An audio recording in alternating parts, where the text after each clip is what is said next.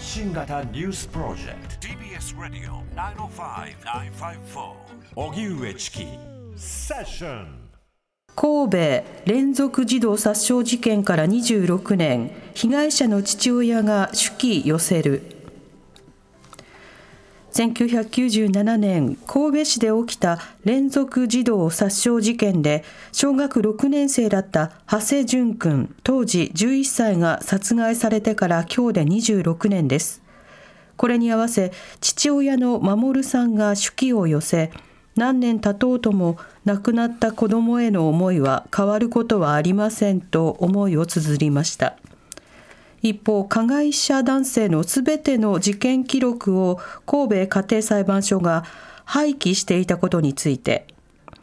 事件記録を閲覧したいという遺族の思いをないがしろにする行為は絶対に許されない。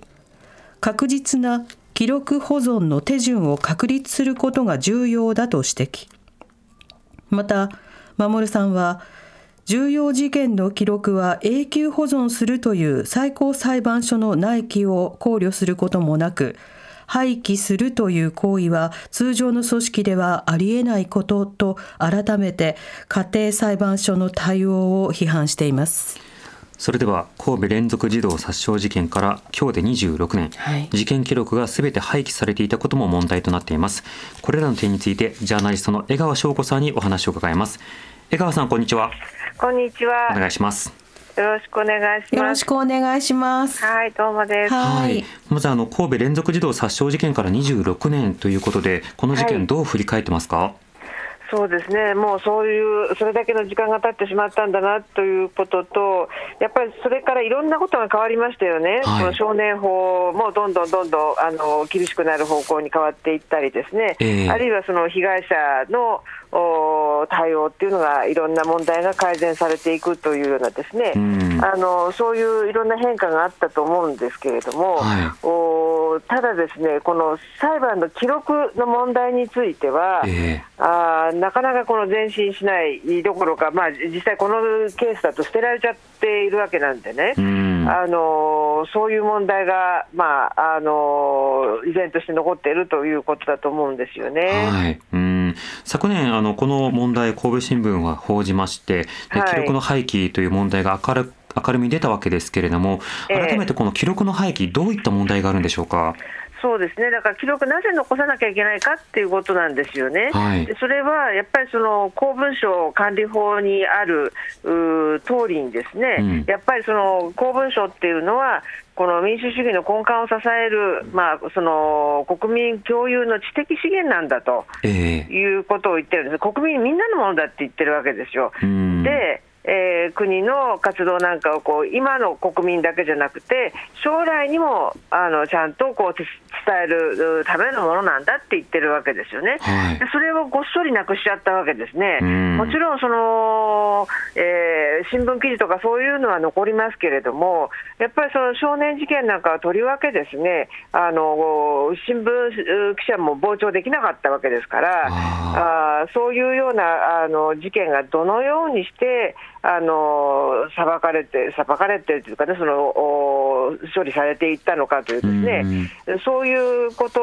を含めて、やっぱりちゃんと記録として残す、後世にも検証可能な形に残しておくっていう、もちろんそのご遺族がですね、はい、いつか見られるようになったときには、やっぱりその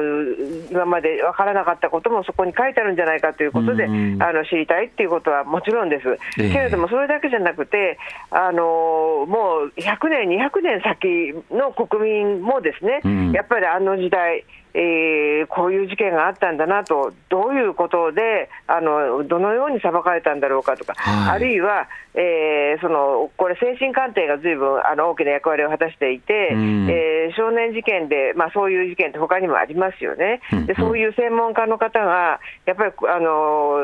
いろんな研究をする過程でですねこういったものをどういうふうにあの判断していくのかっていうことをあの研究していくための、はい。大事な資料にもなるはずだったものですよね。もうそういうものがあのなくなったということなわけですよね。えー、これあの、まあ、内規にも反しているのではないかという指摘と、はい、また、あの例えば、まあ、全て保存できないというのは物量的にはそうかもしれないが、まあ、例えばデジタル化などさまざまな努力を怠っているではないかという指摘がありますが、この点はいかがでしょうか？そうですねだからなんとか残そうっていうそういうあの意識がですね、はい、裁判所の中になかったっていうことだと思うんですよね。でとにかく場所がないとだからその一定の期間が過ぎれば、もう機械的にどんどん捨ててしまうというですね、はい、あの内容の吟味をすることもなく、とにかく捨ててスペース作らなきゃみたいなですね、えー、この記録をあの捨てることにどういう意味があるのかっていうことを、えー、あの意識を向けていることがなかったということだと思うんですね。えーうん、でもあの例えば後ほど例えば冤罪を検証するであるとか、はい、あるいはその裁判例をまあ見直して当時の判断背景を知るであるとか、これ、はい、あの今回のような大きな刑事事件だけではなくいろんな記録を頼りにしてあの放送関係者法律関係者は後の議論につなげていくということを考えるとアーカイブをより強化するという課題より鮮明となっていると思いますがその取り組みについてはいかがですか？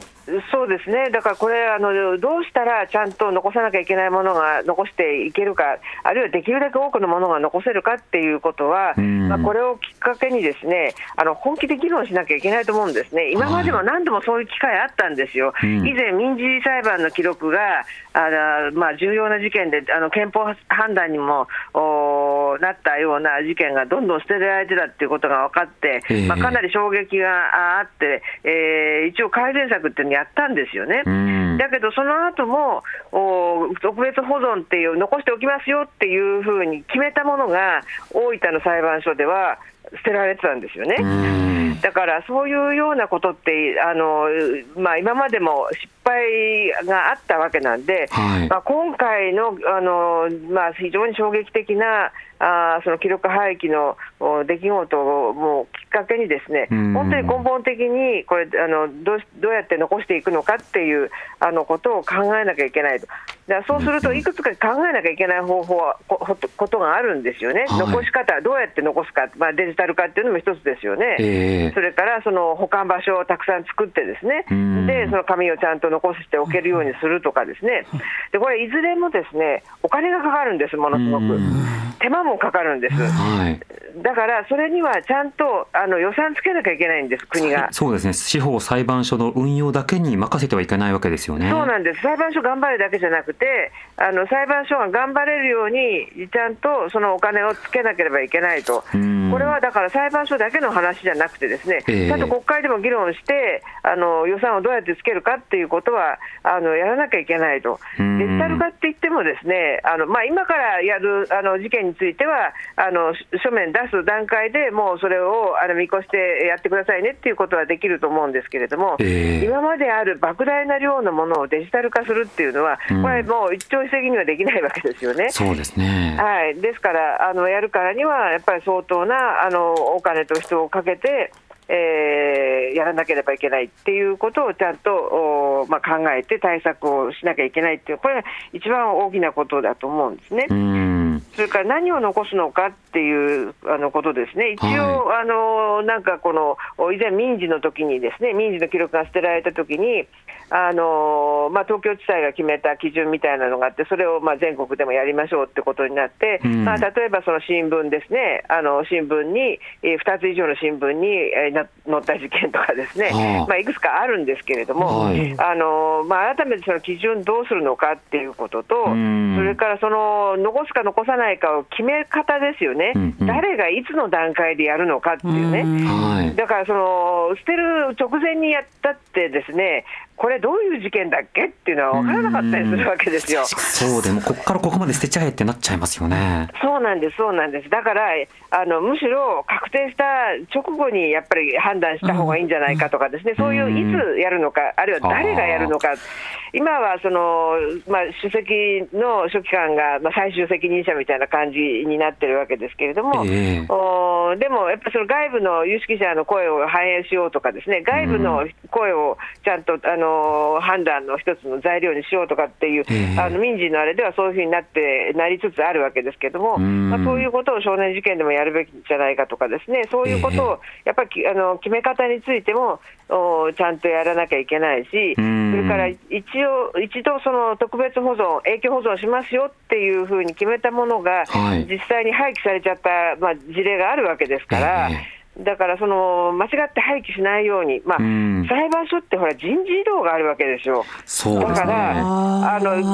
ね、その特別保存した時の担当者と、それ何年かかがすれば、別の人がなるわけですよね、その担当に。永久保存すると決めたなら、もう保存するための部署、うん、あの、ええ、裁判所以外のさまざまな、例えば保存する機関などに、しっかりと託せたり、専門家が入れるような、そうした仕組みも考えなくちゃいかんですね。そうなんです。だから、うん、そういうあの国立公文書館なんかで、まあ、あの仕事されてるアーキビストの方ですね、そういうこう、文書管理の専門家を、まあ、入れるとかですね。うんうんあのそういう形にして、間違って廃棄しないような仕組みっていうのも、やっぱりちゃんと作らなきゃいけないし、それからそのお何がちゃんと特別保存されてるのかっていうのを、まあ、例えば最高裁のあの一部門で、ですね、えー、全国の裁判所でどれぐらいのどういうものが残ってるかっていうのが、ちゃんと管理できるような、まあ、そういうようなことも必要でしょうし、やらなきゃいけないことだからいっぱいあると思うんですね。そうですね。だから今回のことを、まあ、きっかけにして、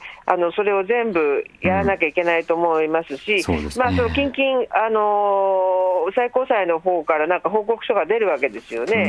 えー、それにあのどの程度の、まあ、そういうことが、まあ、あの盛り込まれているのかっていうのをちょっと注目していたいなと思います、うんうん、そうですね、法制化と予算、見ていきたいと思います。江川さん、はい、ありがとうございました。ありがとうございました。ジャーナリストの江川翔子さんでした。荻上チキ。セッション TBS ラディオ